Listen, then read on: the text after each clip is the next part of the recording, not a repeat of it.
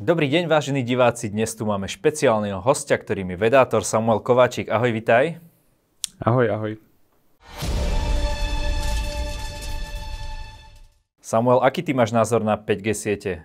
Môže nám to skôr pomôcť alebo ublížiť? Neviem, ako by nám to mohlo ublížiť, aj keď tuším, že niektorí ľudia na to názor majú. A otázka je, že zase do akej miery nám to môže pomôcť a pravdepodobne by to malo priniesť oveľa rýchlejší internet, čo pre ľudské potreby v zmysle pozerania seriálov a podobne až tak nepotrebujeme, ale pre napríklad potreby autonómnych vozidiel bude pomerne užitočné. Ty si dokonca napísal aj článok o tom a o tých zdravotných rizikách, respektíve o tom nerizikách a o mm-hmm. tom, e, na, na akých princípoch vlastne funguje 5G sieť. Môžeš nám to vysvetliť? No, v podstate Úplný základ je, že všetky tieto veci, o ktorých sa rozprávame, 5G, 4G a podobne sú elektromagnetické vlnenia. Takže vlastne si treba ujasniť, že čo je elektromagnetické vlnenie alebo žiarenie a kedy sa ho treba začať báť. Na toto je prekvapivo najjednoduchší štartovací bod dúha. Dúhy poznáme, že majú niekoľko farieb, čo už ale menej ľudí vie, že Každá farba je špeciálna tým, že má inú vlnovú dĺžku, trošku, a trošku inú energiu. Červená farba má väčšiu vlnovú dĺžku a menšiu energiu, modrá naopak.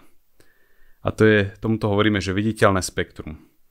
No a teraz, viditeľné spektrum je veľmi malinký výsek zo všetkých možných elektromagnetických vlnení, ktoré v prírode poznáme. A od viditeľného spektra sa dá ísť dvomi smermi. Jedným smerom sa zmenšuje vlnová dĺžka svetla a narastá jeho energia. Čiže za modrou je fialová, ultrafialová, rengenové žiarenie, gamma žiarenie. Každé z nich má kratšiu a kratšiu vlnovú dĺžku a väčšiu a väčšiu energiu. Opačným smerom sa vlnové dĺžky naťahujú a energia sa zase zmenšuje. Takže máme postupne infračervené svetlo a pod ním máme mikrovlny, rádiové vlny a podobne. No a teda na tejto na tejto osi elektromagnetického žiarenia sa mení energia. No a otázka pre ľudí dôležitá je, že kedy začne byť energia elektromagnetického žiarenia nebezpečná. Nebezpečná v zmysle, že elektromagnetické žiarenie má tak veľkú energiu, že dokáže rozbíjať molekuly. Dokáže rozbíjať chemické väzby, dokáže podnecovať napríklad zmeny v DNA, ktoré neskôr môžu vyvolať rakovinu a podobne. Tejto hranici sa hovorí, že hranica ionizujúceho žiarenia. Ionizácia je vlastne proces rozbitia atomov, úplne tak hru, hrubo povedané. No a táto hranica začína niekde zhruba pri ultrafialovom žiarení. Čiže po ultrafialové žiarenie je svetlo pomerne bezpečné, od ultrafialového začína byť pomerne nebezpečné.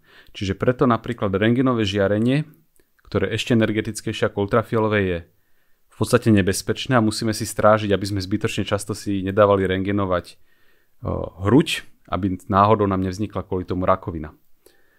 No a naopak sú to potom... neviem, či vieš, keď sa, mm-hmm. keď, sa rengeny, keď sa rengen vymyslel, tak si to dávala, dávali miestni bohatí ľudia ako, ako zábavu. Že si rengenovali ruky a potom tam mali rôzne nádory, tak to len tak na odľahčenie, ale pokračuj. Hej, odľahčenie, no im to asi také zábavné neprišlo. No a Eh, opačným smerom máme potom o, mikrovlné žiarenie, rádiové vlny a podobne, ktoré sú úplne slabolinké. V zmysle, že ak ich aj absorbuje naše telo, tak tá energia, ktorú dodajú napríklad molekulom, nie je dostatočná na to, aby ich rozbili. Možno len trošku zvyšia ich kinetickú energiu alebo niečo na tento štýl, ale určite ich nedokážu poškodiť a určite ich nedokážu poškodiť v zmysle, že by vyvolávali rakovinu. No a teraz 5G sú hlboko v zóne bezpečného žiarenia, niekde medzi rádiovými vlnami a všetky vlastne tieto 4G, 5G sa líšia tým, aká konkrétna, aký je konkrétny ten interval frekvencií, na ktorom operujú, ale všetky z nich sú oveľa bezpečnejšie ako viditeľné svetlo, čiže oveľa bezpečnejšie napríklad ako domáce žiarovky a podobne. Takže hoci aké také obavy, že toto žiarenie je extrémne nebezpečné, neplatia a oveľa viacej by si ľudia mali strážiť napríklad koľko času strávia na veľmi silnom slnku v lete. Lebo to je to skutočne nebezpečné žiarenie. A, a tak, čiže všetky tieto informácie o tom, že toto je to žiarenie, ktoré vyvoláva rakovinu, to je úplne že mimo. A samozrejme potom sa na to začali nabolovať ešte absurdnejšie teórie, ako napríklad, že pomocou 5G nás idú ovládať, akože manipulovať našimi myšlienkami. Po druhé, že koronavírus sa šíri pomocou 5G sieti. Bolo také niekoľko týždňové obdobie, kedy takýto, takýto hoax chodil po sociálnych sieťach. A to sú, to sú tak nezmyselné tvrdenie, že tam sa ani veľmi nedá čoho chytiť. Akože koronavírus je častica, je to zhluk molekúl, elektromagnetické žiarenie, elektromagnetické žiarenie, ktoré dokáže interagovať možno s molekulami, ale nedokáže ich vytvoriť niekde rovnako nedokáže ako presne manipulovať signálom v našej hlave alebo niečo podobné, akože neurologické vedy nie sú tak ďaleko ani aby jasne dokázali čítať myšlienky, ktoré máme v hlave, možno len také veľmi jemné náznaky alebo takú, takú hrubú analýzu mozgovej aktivity. A už som nie, že by nás dokázali ovládať vysielaním elektromagnetického žiarenia.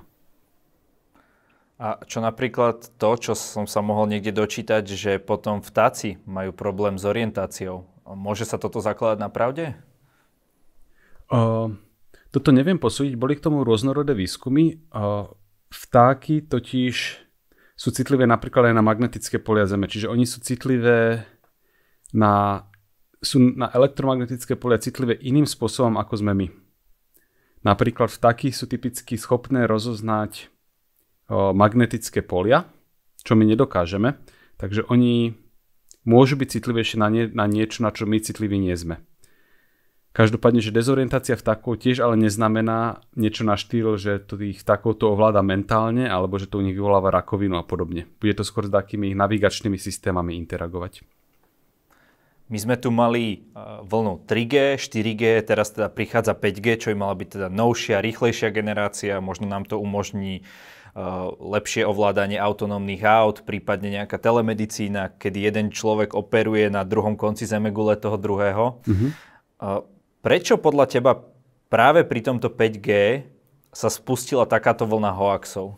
Ono zase nie je úplne pravda, že je to prvá taká technológia, pri ktorej by sa to spustilo. Akože možno, že 4G, 3G nevyvolalo takúto vlnu emócií. Tak som to slušne myslel. povedané. Áno, áno, áno. Ale dajme tomu, eh, keď sa vlastne prvýkrát e, začali elektrifikovať domácnosti. Tak to vyvolalo podobnú vlnu odporu.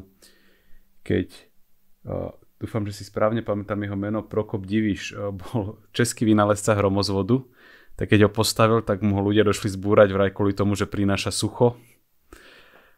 Keď sa vymysleli pásy, tak ľudia proti tomu bojovali. Rovnako ľudia predtým bojovali predtým proti vlakom, lebo vraj jazdia moc rýchlo Čiže vo všeobecnosti podľa mňa platí, že vždy, keď príde nová technológia, tak to vyvolá istú vlnu odporu. V čom je ale 5G nové, je, že 5G už prišlo v čase, kedy sociálne siete bežia naplno, veľa ľudí na nich trávi pokojne hodiny času a zároveň sa vo veľkom využívajú rôzne dezinformačné nástroje, či už je to ako súčasť niečo, čo sa volá že hybridná vojna, čiže vlastne jeden štát sa snaží skomplikovať život druhému štátu tým, že metie ľudí, alebo je to niekedy súčasť jednoduchého politického boja, že podkopať dôveru v aktuálny systém, aby sme sa mohli tváriť, že sme jeho alternatíva. Takže myslím si, že je to normálny taký akože vždy odpor k novej technológii, umocnený ale tým, že žijeme na sociálnych sieťach vo veľkom a tie sociálne siete sa už vo veľkom začali zneužívať na šírenie dezinformácií a hoaxov. Ty o tých hoaxoch častokrát píšeš články, píšeš články o tom, ako správne interpretovať vedecké dáta. Aký je podľa teba najlepší spôsob toho, tej dnes často spomínanej témy a to je boj s dezinformáciami? Na toto mám dva typy. Prvý typ je taký, že pristupovať k informáciám na internete tak, ako keby aspoň polovica z nich bola nepravdivá. A toto pravdepodobne nie je úplne mimo odhad. Keď som tak skúšal zamyslieť, že aká časť informácie je asi naozaj úplne mimo, tak mi to vyšlo tak, že aspoň polovica a to som možno optimista. Čiže keď niečo si prečítam alebo vypočujem na internete, nemal by som to brať ako istú pravdu, je to niečo, čo by som si mal overiť Kedy si bolo také pravidlo, že mám z toho veriť z dvoch nezávislých zdrojov, ale teraz už vieme, že napríklad mnohé dezinformačné weby fungujú zosynchronizovane, lebo majú v skutočnosti toho istého prevádzkovateľa, takže ani dva nezávislé zdroje v skutočnosti nemusia byť nezávislé. Každopádne treba byť veľmi kritický voči informáciám, ktoré príjmame a zároveň máme byť kritickí voči informáciám, ktoré posúvame ďalej. A tu je také pravidlo, ktoré nech si každý nastaví podľa svojho osobného príjmu, ale dajme tomu, že neposuniem informáciu ďalej, ak by som na jej pravdivosť nestavil aspoň 500 eur. Takže keď som len niečo počul, že niekto povedal, tak nebudem to teraz, nebudem robiť zo seba hlasnú trubu niečoho, čo nemusí platiť. Ak je to niečo, čo som si pomerne istý, že by som na to tých 500 eur dokázal staviť, tak potom OK, asi mám tú informáciu overenú natoľko, že jej naozaj môžem veriť a môžem sa za ňu postaviť. Ak je to ale naozaj niečo také, že videl som napísané na stránke podpísané anonymným autorom, tak radšej, radšej by som to neposúval ďalej. Možno je to niekedy v dobrej viere, že máme pocit, že niekoho ideme varovať pred nástrahou, ale v skutočnosti môžeme, môžeme tomu človeku uškodiť. Mali by sme si overovať informácie aj z tých štandardných médií, mienkotvorných? No, samozrejme aj keď v podstate ono platí pravidlo, že keď si vyberiem také médium, tak kým ho spoznám, tak ho overujem pravidelne. Objavím napríklad nové noviny, tak mesiac, vždy keď si niečo prečítam u nich, tak toho verím ešte inde. Ale keď sa ukáže, že mesiac je všetko v podstate, že to sedí s tým, čo viem, s tým, čo čítam inde, tak môžem trošku polaviť. To je úplne to isté ako v podstate v interakcii s ľuďmi. Keď niekto neznámy, tak sme trošku opatrnejšie, keď ho spoznáme, tak už vieme, že mu môžeme veriť. Čo samozrejme neznamená, že by sme im mali veriť absolútne. Absolútna dôvera asi nikdy nie je úplne dobrá, ale nehovorím teraz, že vždy, keď si niečo prečítam v novinách, tak to idem hneď overiť na tri ďalšie stránky. Hlavne, ak je to niečo, čo neposúvam ďalej, len niečo, čo ma obohatilo, ale nerobím z toho takú veľkú vec. Stáva sa aj tebe vo vedátorovi, že tvoji poslucháči, čitatelia fanúšikovia prídu na nejakú tvoju chybu? Áno, ale snažíme sa, aby sa to dialo čo najmenej. Čiže napríklad, keď je článok, ktorý, kde píšem o veciach, ktoré pre mňa nie sú že úplne samozrejmosti, napríklad, že som sa niečo nové priučil, tak ho často dávam na kontrolu prečítať iným ľuďom. A naopak, keď niekto iný napíše článok pre vedátora, tak máme skupinu, kde sa to najprv zazdiela a rovno sa môže trošku okontrolovať a Nielen, či sa tam nachádzajú chyby, ale či je to vyslovené dostatočne dobre. Občas sa stanú samozrejme, hlavne pri podcaste, eh, chyby z nepozornosti, lebo podcast je v podstate také voľné rozprávanie. My to nečítame z papiera a eh, človek napríklad povie, ja neviem, že svetelný kilometr namiesto svetelného roku, čo je evidentne blbosť a potom mu napíše 10 ľudí na Instagram, že že takúto hrúbku tam máte.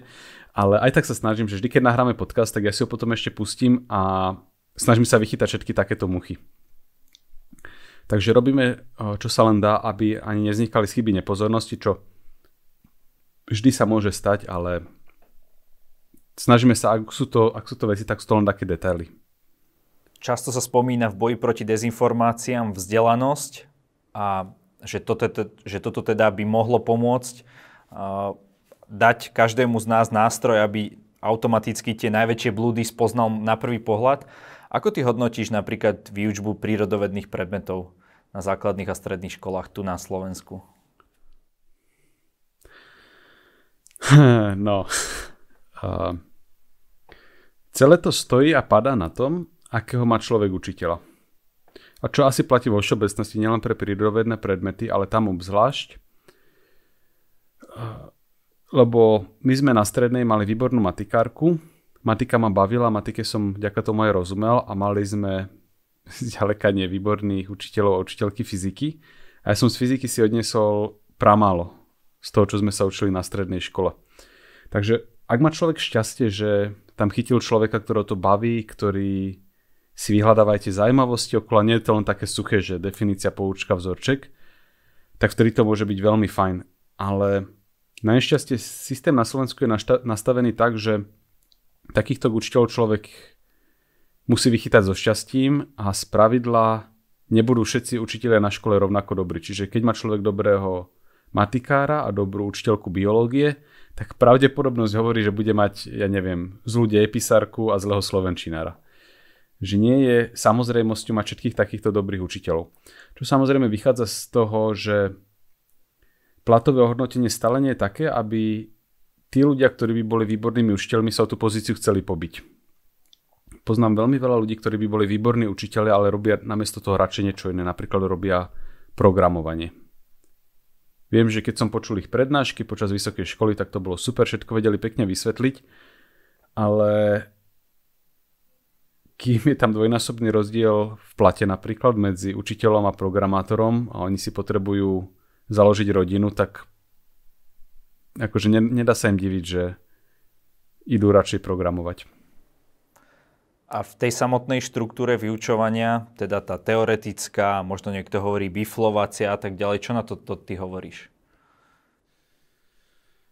No, samozrejme, nie som fanúšik biflovania, lebo to je jedným uchom, no druhým von. Na druhej strane nechcem zase povedať, že nie je dobre niektoré veci vedieť na spameť, ale nie v zmysle, že idem sa to učiť na spameť, ale napríklad keď preberáme Európu, tak niektoré veci sa omielajú tak často, že sa mi už verijú do pamäte. A napríklad vedieť hlavné mesta európskych krajín asi nie je úplne na škodu, lebo keď potom si čítam noviny, tak sa viem dobre zorientovať.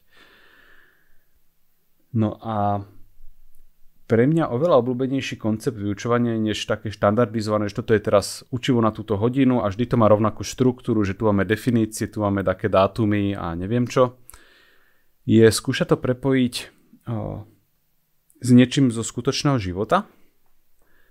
Napríklad, keď preberáme jadrovú fyziku, tak to prepojíme s výskumom atomových bomb alebo s fyzikou jadrových elektrární a povieme, že čo sa vlastne deje v Jaslovských bohuniciach. Ešte zaujímavejšie to je, keď sa to podarí prepojiť aj s inými predmetmi. Takže učiť sa to v takých ako keby moduloch, hej? Áno, áno. Napríklad, ja si myslím, že prírodovedným predmetom by svedčalo veľmi, keby boli učené ako jedna vec dokopy. Lebo je strašne divné, keď napríklad sa učí matematika a fyzika nie sú zarovnané, že jeden rok sa učím derivácie a vo fyzike som ich potreboval rok predtým tak vtedy povedali, že to sa budete učiť potom, potom sme sa už ale k tomu nevrátili, takže to celé také rozhádzané. A v skutočnosti ona aj hranice medzi prírodovednými predmetmi sú takým ľudským konštruktom v niečom. V zmysle, že nie je úplne jasná hranica medzi fyzikou a chémiou akože od určitého momentu tie veci, veci začneme volať chémia, do určitého momentu je to fyzika, a tá hranica medzi nimi je taká veľmi, veľmi posuvná a rovnako hranica medzi chémiou a biológiou, keď máme bunky napríklad, tak je to v podstate biochémia. Všetko sa to pekne zlieva dokopy a podľa mňa by sa to aj takýmto spôsobom malo učiť. Čiže nie je to tak, že máme fyziku, ale budeme sa napríklad zaoberať tým, čo sa deje v bunke, a tam sa veľmi prirodzene skombinuje chémia, ako sa fungujú rôzne tie chemické pumpy, ako sa prenáša signál, fyzika, aká je za tým, aký má vplyv teplota na chod bunky a prečo je nebezpečné, keď máme teplotu veľmi nízku alebo veľmi vysokú. Všetko pekne dokáže pekne pozapadať a keď sa to učí ako takýto komplexný celok, tak človek rozumie tomu, že prečo sa učí toto konkrétne učivo, že čo je to súčasťou. Keď sú tie veci izolované, tak ono sa tak predpokladá, že keď tým žiakom do hlavy nasypeme kopu týchto izolovaných poznatkov, že oni si to postupne v hlave pospájajú, ako ich to budeme učiť a vytvorí sa im taký pekný obrazec, ale toto občas je asi trošku naivná predstava. Ja keď som študoval v zahraničí, tak eh, my sme napríklad v tvojom predmete, v tvojom fachu vo fyzike nepreberali nič z čoho nebola nejaké, nejaké praktikum, hej, z čoho sme si nespravili nejaký experiment a tak ďalej, že to tam bolo absolútne out, že čo tým deckám neviem ukázať, mm-hmm. a, tak to ani do tých učebníc stredoškolských nepatrí. Presne tak.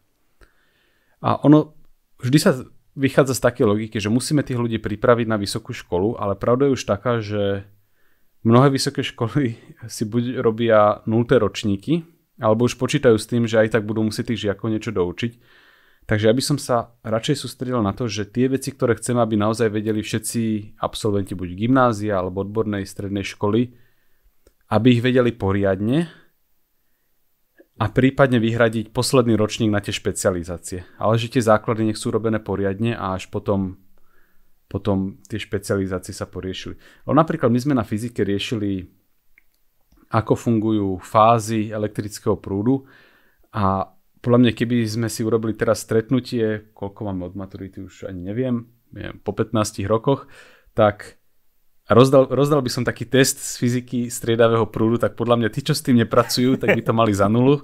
A tí, čo to, s tým pracujú, by to zase mali za plný počet bodov. Ale nie vďaka tej škole, ale vďaka tomu, že sa to aj tak naučili potom. Takže podľa mňa tá stredná škola by mala byť o robení kvalitných základov, na ktorých potom prípadne tá vysoká škola bude ďalej stavať. Je nejaká krajina, ktorá toto robí skutočne dobre, kde by sme sa to mali izučiť podľa teba? Na toto nie som odborník, akože počúvam veľa chvál napríklad na Fínsko, ale neviem to posúdiť v tom zmysle, že nepoznám absolventov fínskych škôl alebo univerzit, s ktorými by som sa o tom reálne porozprával a nemám prehľad o takých ktoré by to porovnávali. Každopádne, neviem, či som zažil na Slovensku ministra školstva, ktorý by rozmýšľal takýmto spôsobom, že pozrime sa na krajinu, ktorá je výborná vo všetkých tých porovnaniach medzi krajinami a poďme sa pozrieť, čo robia lepšie ako my. Čiže len takýmto smerom začať rozmýšľať by bolo podľa mňa veľmi osviežujúce. Ja myslím, že to tu bolo za minulej éry, kedy jeden minister, menom mu darujem, išiel do Fínska a prišiel, s jediným, čo prišiel, bolo, že zredukovať počet 8-ročných gymnázií, aby sa teda tie múdre deti proste boli v tom systéme a ťahali tých ostatných. Áno, akože toto je jedno ponaučenie, ktoré vo všeobecnosti platí, že je dobré mať čo najdiverzifikovanejšie triedy, ale zase, že či by to sme mali doceliť tak, že proste pozatvárame gymnázia, tak to teda mi nepríde ako najlepší spôsob. Skôr vo všeobecnosti sa vie, že je mnoho šikovných detí, ktoré ale kvôli tomu, že nemajú dobré zázemie, tak začnú zaostávať. Zlé zázemie niekedy je napríklad na strednej škole, že uh, ja neviem, pochádzajú z rodiny, ktorá má finančné problémy a už aj oni musia chodiť na brigády počas strednej školy, aby ako prispeli. Môže to byť napríklad už v detstve, že vyrastali v chudobnej rodine, mali nedostatok živín, mali nedostatok rôznych edukačných stimulov a podobne. A lepší spôsob podľa mňa, ako, ako zarovnať tie deti v škole, teda nie, že zrušiť gymnázia a prinútiť tých vôdzovkách šikovnejších, aby ich išli ťahať ostatných, ale skôr podať pomocnú ruku tým, ktorí sú šikovní, ale dáko ich, ich zázemie v odzokách. Nechcem povedať, že ťaha dole, ale neposkytujem takú oporu, ako by potrebovali. Ty sa venuješ popularizácii vedy vo svojich podcastoch, blogoch, na Instagrame a tak ďalej, ale aj tvoja alma mater, aj škola, myslím, kde teraz pôsobíš, Bratislavský Matfis, mhm. má kopec všelijakých zaujímavých prednášok na YouTube. Je toto tá forma, ako sprístupniť ľuďom mat- matematicko-fyzikálno-informatický odbor? A máš pocit, že to funguje? Že tí ľudia už vás nemajú za tých divných ľudí, ktorí hovoria divné vtipy a ja som býval na intraku s matfizákom, tak ja to poznám. ťažko povedať.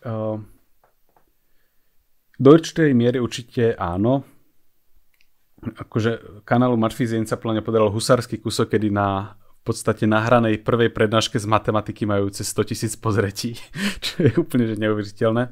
Klobúk dole. Hej, ale je to ukážka toho, že uh, hej, že je dobrý nápad sa takto otvoriť svetu ako univerzita a podľa mňa je to úplne super v zmysle, že som stredoškolák, rozmýšľam kam ísť a ako to vlastne na tej škole vyzerá tak pozriem si pár prednášok z matematiky, pozriem si pár prednášok z fyziky a možno si poviem, že aha, toto vôbec nie je tak zložité, ako som sa obával, alebo naopak si poviem, že čakal som od toho niečo iné, radšej skúsim inú školu. Takže podľa mňa je to super v tomto, že nielen teda, že o, ukazovať verejnosti, že vedci sú ľudia, ale zároveň aj ukazovať stredoškolákom, že ako to asi bude vyzerať, keď sem nastúpite a dúfam teda, že to je pre nich celkom dobré lákadlo. Aký je momentálne podľa teba stav vedy na Slovensku, keby sa tak zo široka vedel nám povedať? Zo široka sa mi to ťažko posudzujú, lebo v podstate ja som sa na Slovensko vrátil na začiatku koronakrízy a potom som vlastne ešte vtedy robil na inštitúte v Dubline, akože dial, dištančne, v podstate až po začiatok jesene. Takže ťažko sa mi posudzuje taký bežný vedecký život, lebo bežný vedecký život znamená napríklad, že potrebujem sa s niekým porozprávať, tak vedem do vedľajšieho kanclu a poviem mu, že dostal som takýto nápad alebo čítal som takýto článok, čo si o tom myslíš, to úplne absentuje teraz. Rovnako chýbajú také semináre, kde sme sa stretávali normálne kde sme sa mohli tak neformálne porozprávať. Teraz sú semináre online, ale väčšinou to skončí tým, že všetci sa pripoja, vypočujú si rečníka a potom sa odpoja. Takže chýba taká medziludská vedecká interakcia. Že len tak blbé nápady idem s niekým prekonzultovať, aby mi ich hneď otočil. A ťažko sa mi teda posudzuje, ako, ako to funguje vo všeobecnosti. Samozrejme sú tie klasické problémy, že veda na Slovensku živorí a má problém získať uh, normálne granty, respektíve uh, na granty sa poskytujú často malé sumy a tie sumy prichádzajú neskoro, čo ja zatiaľ som ešte neriešil, tým, že som prišiel nedávno, ale teda počul som z rozprávania ľudí, že napríklad bežím grant od januára alebo odkedy, ale peniaze dostanú až v polovici roka. V podstate experimenty viaznú, lebo sa nedali nakúpiť veci. Čo je strašná škoda, lebo na Slovensku je veľmi veľa šikovných ľudí, ktorí keby mali dostatočné prostriedky, tak by dokázali robiť veľmi zaujímavú prácu a vlastne ich naozaj obmedzujú financie. Na druhej strane tým nechcem slovenskú vedu zhadzovať, lebo nie každá veda si vyžaduje financie a mnohé veci dokážu aj za daných podmienok robiť výbornú prácu. Takže mnoho výsledkov, ktoré, ktoré sú na svetovej úrovni, ale v menšom množstve, ako by to bolo typické v zahraničí. To je možno tak napríklad aj so športom. Ty si v jednom e, rozhovore povedal, že vedcom by najviac pomohlo, keby dostali väčšie platy, aby sme sa mohli, dajme tomu, získať aj nejakých odborníkov zo zahraničia so svojimi týmami, mm-hmm. aby tu teda robili nejaký výskum. Ale nie, nemáme to tak na Slovensku v každom odbore, že ten každý ten človek má pocit, že nedostáva toľko, koľko dostane, ja neviem, pár kilometrov uh, za hranicami? Mm, ťažko povedať, či to platí úplne vo všetkom. Akože niekde možno áno. Uh, ale vždy je otázka v tom, že o akom násobku sa bavíme, že či to je dvojnásobok alebo štvornásobok, alebo ešte taký väčší násobok. A naozaj, že na Slovensku tie platové ponuky často nie sú také, aby mohli zlákať profesora zo zahraničia. Vieš nám dať príklad? Cenový? Tak napríklad v Dubline Skúsim sa rozpamätať, koľko... Zhruba. A možno aj podstrelím, ale že mám, po... mám pocit, že uh, riaditeľ výskumný nášho inštitútu mal ročný plat niekde okolo 85 a 100 tisíc. Uh-huh. Čo keď sa zdaní a rozpočíta na mesiac, tak dajme tomu, že by bolo 5000 mesačne. Čo niekto si povie, že 5000 mesačne, to ste sa zbláznili. Ale uh-huh. Uh, to, to bolo v hrubom tých 5000, tým, že teda Aha. v Írsku je iné daňové zaťaženie. A, ale to má byť niečo, čo sa má stiahnuť odborníka, ktorý pri, so sebou pritiahne taký výskumný tím a normálne sa začne venovať takej novej oblasti výskumu. Čiže vlastne ako keby sme si na Slovensku chceli založiť novú oblasť výskumu. Takže dajme tomu, že by sme si na Slovensku povedali, že čo je teraz taká atraktívna oblasť?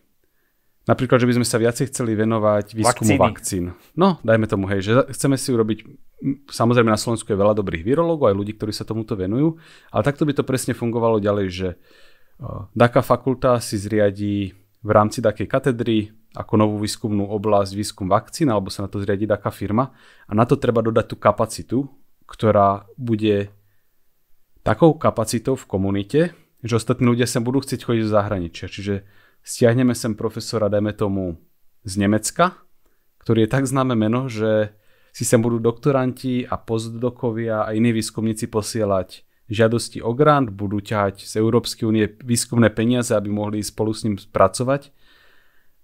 A ono je to paradoxné, že on sa potom vlastne môže priťahovať peniaze, lebo napríklad keď niekto získa veľký európsky grant, aby išiel pracovať na Slovensku, tak veľká časť peniazy, ktoré sem pritiahne, ide na chod tej inštitúcie.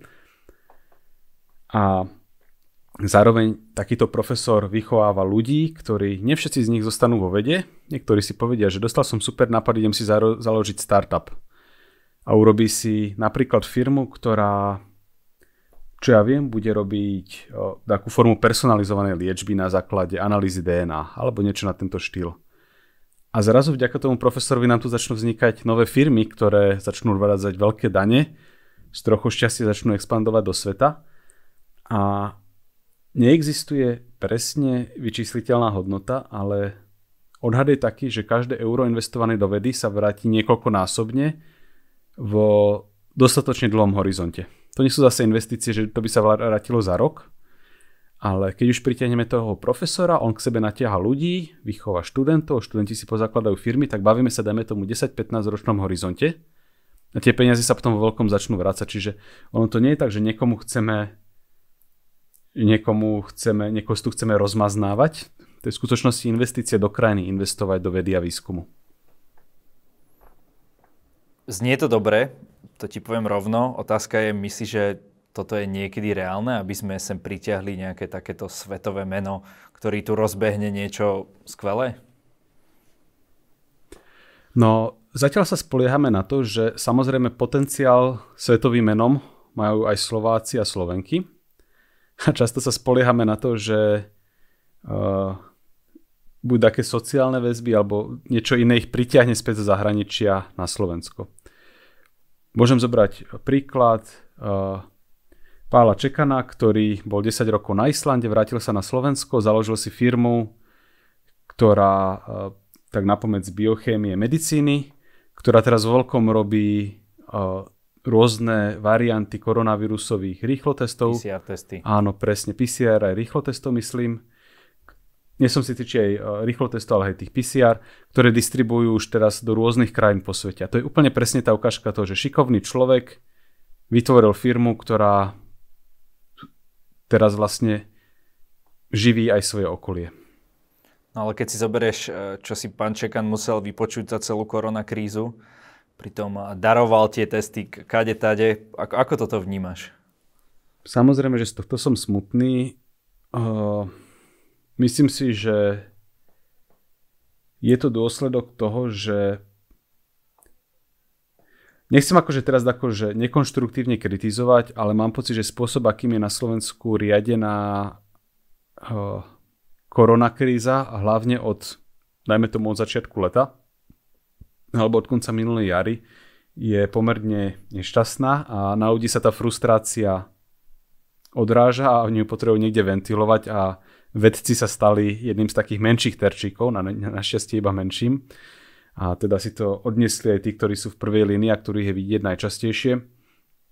Ja si myslím, aspoň dúfam teda, že oni to neberú ako veľmi vážne, uvedomujú si, že skôr z ľudí hovorí tá frustrácia po tom, čo už sú mesiace zavretí doma a a tak. Takže skôr si myslím, že toto ľuďom pripomenie, že veda je dôležitá a že do nej treba investovať aj naďalej. A dokonca trošku dúfam, že ľudia začnú vedcov počúvať ešte viacej ako predtým, lebo napríklad v roku 2017 vyšla vedecká štúdia, ktorá nás varovala pred tým, že v populácii netopierov vo Wuhane kolujú koronavíry, ktoré nemajú ďaleko od toho, aby boli schopné preskočiť na človeka.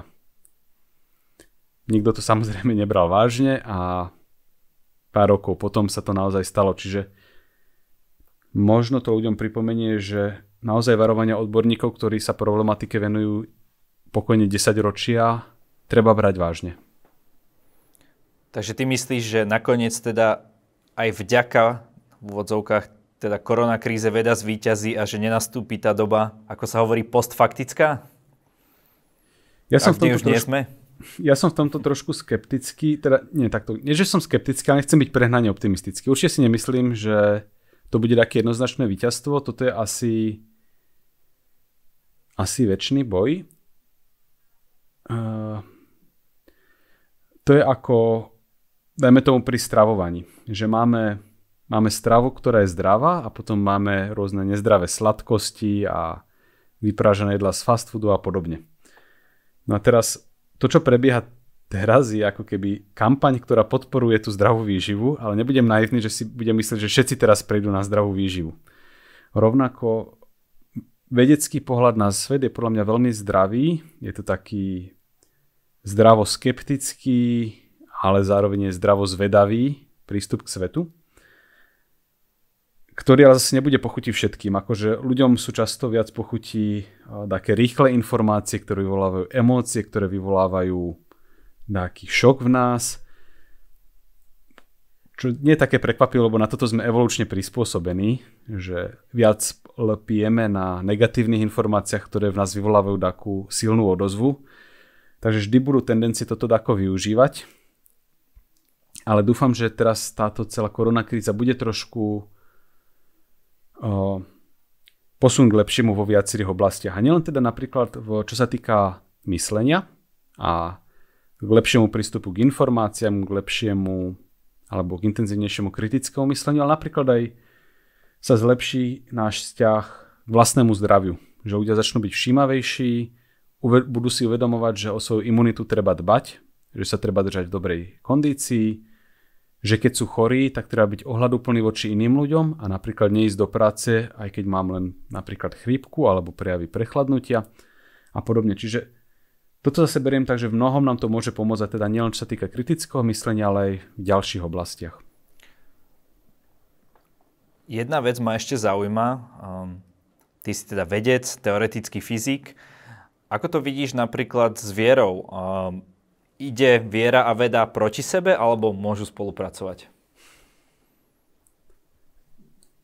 Asi uh, taký filozoficky najbližší pohľad, ktorým je mne, je, že vlastne, že God of the Gaps, niečo ako keby, že Boh medzier, že ľudia si vždy vymýšľali náboženstva, aby, aby nimi vyplňali svoje nevedomosti o svete. Čiže v starovekých časoch mali ľudia boha búrky, dia, lebo nerozumeli tomu, ako búrka vzniká, tak musel byť taký boh, ktorý neviem čo robil a pritom udierali blesky. A postupne, ako sme sa viacej a viacej dozvedali o svete, tak ako keby sa tie božstva tak vytlačali ďalej a ďalej. A aktuálny stav je taký napríklad, že uh, mnohí veriaci hovoria teda, že Boh stvoril svet, čo je teda to miesto, za ktoré si fyzika netrúfa, že nevieme povedať, čo sa stalo pred veľkým treskom napríklad a potom zase povedia, že a máme posmrtný život, čo je zase miesto, kam si biológia netrúfa, lebo tam v podstate končí, končí jej pole pôsobnosti. Takže ako keby tá veda povytláčala Boha do rôznych strán s tým, že asi to nikdy nedokáže dokonale v zmysle, že vesmír ako taký celý asi nie je pre nás poznateľný. Že máme limitované možnosti poznania, čím si nie som 100% istý, možno čas e, ukáže opak, ale myslím si teda, že veda nikdy úplne nevytlačí vieru, v tom zmysle, že nebude vedieť vysvetliť všetko a teda vždy budú ľudia, ktorí môžu povedať, že no dobre, vesmír riadia fyzikálne zákony, ale predtým to urobil Boh a potom, keď zomeriete, tak to zase bude mať na starosti on. A Čiže tomto by som povedal, že veda sa v podstate nevylučuje uh, s vedou po tom, čo už tie vede z rôznych oblastí poustupoval. A poznám veľa ľudí, ktorí sú veriaci a zároveň sú vedci. Ja medzi nich nepatrím, ja som len vedec. Uh, a nemám pocit, že by som tým ľuďom mal niečo kritizovať, že je to ich pohľad, beriem to tak, že OK, nech sa páči. S tým, že pravdepodobne musia v sebe nosiť také nekonzistentné názory na svet, niektorí z nich, čo je ale v poriadku, akože väčšina ľudí má názory na svet, ktoré nie sú úplne konzistentné, že keby sme si všetky veci mali pekne vypísať, tak nám nebudú do seba úplne zapadať a to je asi súčasť ľudskej identity. Potom je ešte jedna taká čo sa dá k tomuto povedať z pohľadu vedy, že veľa vedecký výskum sa zaoberá tomu, že prečo vlastne asi náboženstvo vzniklo. A ono v niečom asi vzniká ako taký ako taký spoločenský tmel v zmysle, že my sme sa, naša biológia bola vyvinutá v časoch, kedy sme žili v malých kmeňoch. Čiže náš mozog je pripravený na to, že sme schopní poznať tak 150 ľudí radovo. A keď sa začali tvoriť veľké spoločnosti, tak bolo treba vymýšľať spôsob, ako ich riadiť. A jeden spôsob, ako ich riadiť, bolo ľudí presvedčiť, že vždy ich niekto sleduje. Dáka akože e, všemohúca bytosť a kontroluje, či náhodou e, nepodvádzajú a nerobia také veci, ktoré by nemali robiť. Takže mnohé výskumy sa zaoberajú aj takýmto pohľadom vlastne, že ľudia si náboženstva vymýšľali, aby, aby mali spôsob, ako efektívnejšie fungovať ako spoločnosť. Čo znova nahrádza, a teraz v podstate nie veda, ale o, taký humanitný pohľad na spoločnosť, že už máme také vnímanie toho, ako funguje spoločnosť a rozumieme, prečo by sme veci mali robiť aj bez toho, že sa na nás pozerá niekto a že nás niekto kontroluje že viem, že keď urobím, keď vysypem smeti v lese, takže tým škodím spoločnosti, aj keď ma pritom nikto nevidel. A nepotrebujem teda, aby ma niekto videl, aby ma niekto sledoval, aby som to nespravil, lebo rozumiem, v čom je to pre spoločnosť škodlivé. Rovnako nepotrebujem, aby som bol pod hrozbou väčšného pobytu v pekle, aby som niekoho nezabil. Rozumiem, prečo je vražda zlá na morálnej úrovni a nepotrebujem teda také ďalšie varovanie. To bolo veľmi zaujímavé. Ďakujem ti za Samuel za toto, ale aj za osvetlenie tých tém, ktorých sme v rozhovore preberali. Každý host u nás môže na záver odkázať našim divákom čokoľvek, čo už na závodné. Nech sa páči.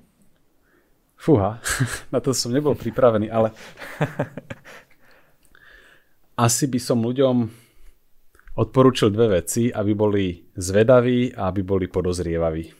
A myslím si, že potom ich čaká, čakajú celkom zaujímavé veci také, že nebudú z nich sklamaní, skôr z nich budú, aspoň dúfam, že nadšení. Takže aby ľuďom zostala taká až, by som povedal, že detská zvedavosť. OK, dobre. Ďakujeme ti za rozhovor a prajeme veľa kvalitných a poučných podcastov a iných foriem tvojej tvorby. Nech sa ti darí, ahoj. Ďakujem za pozvanie.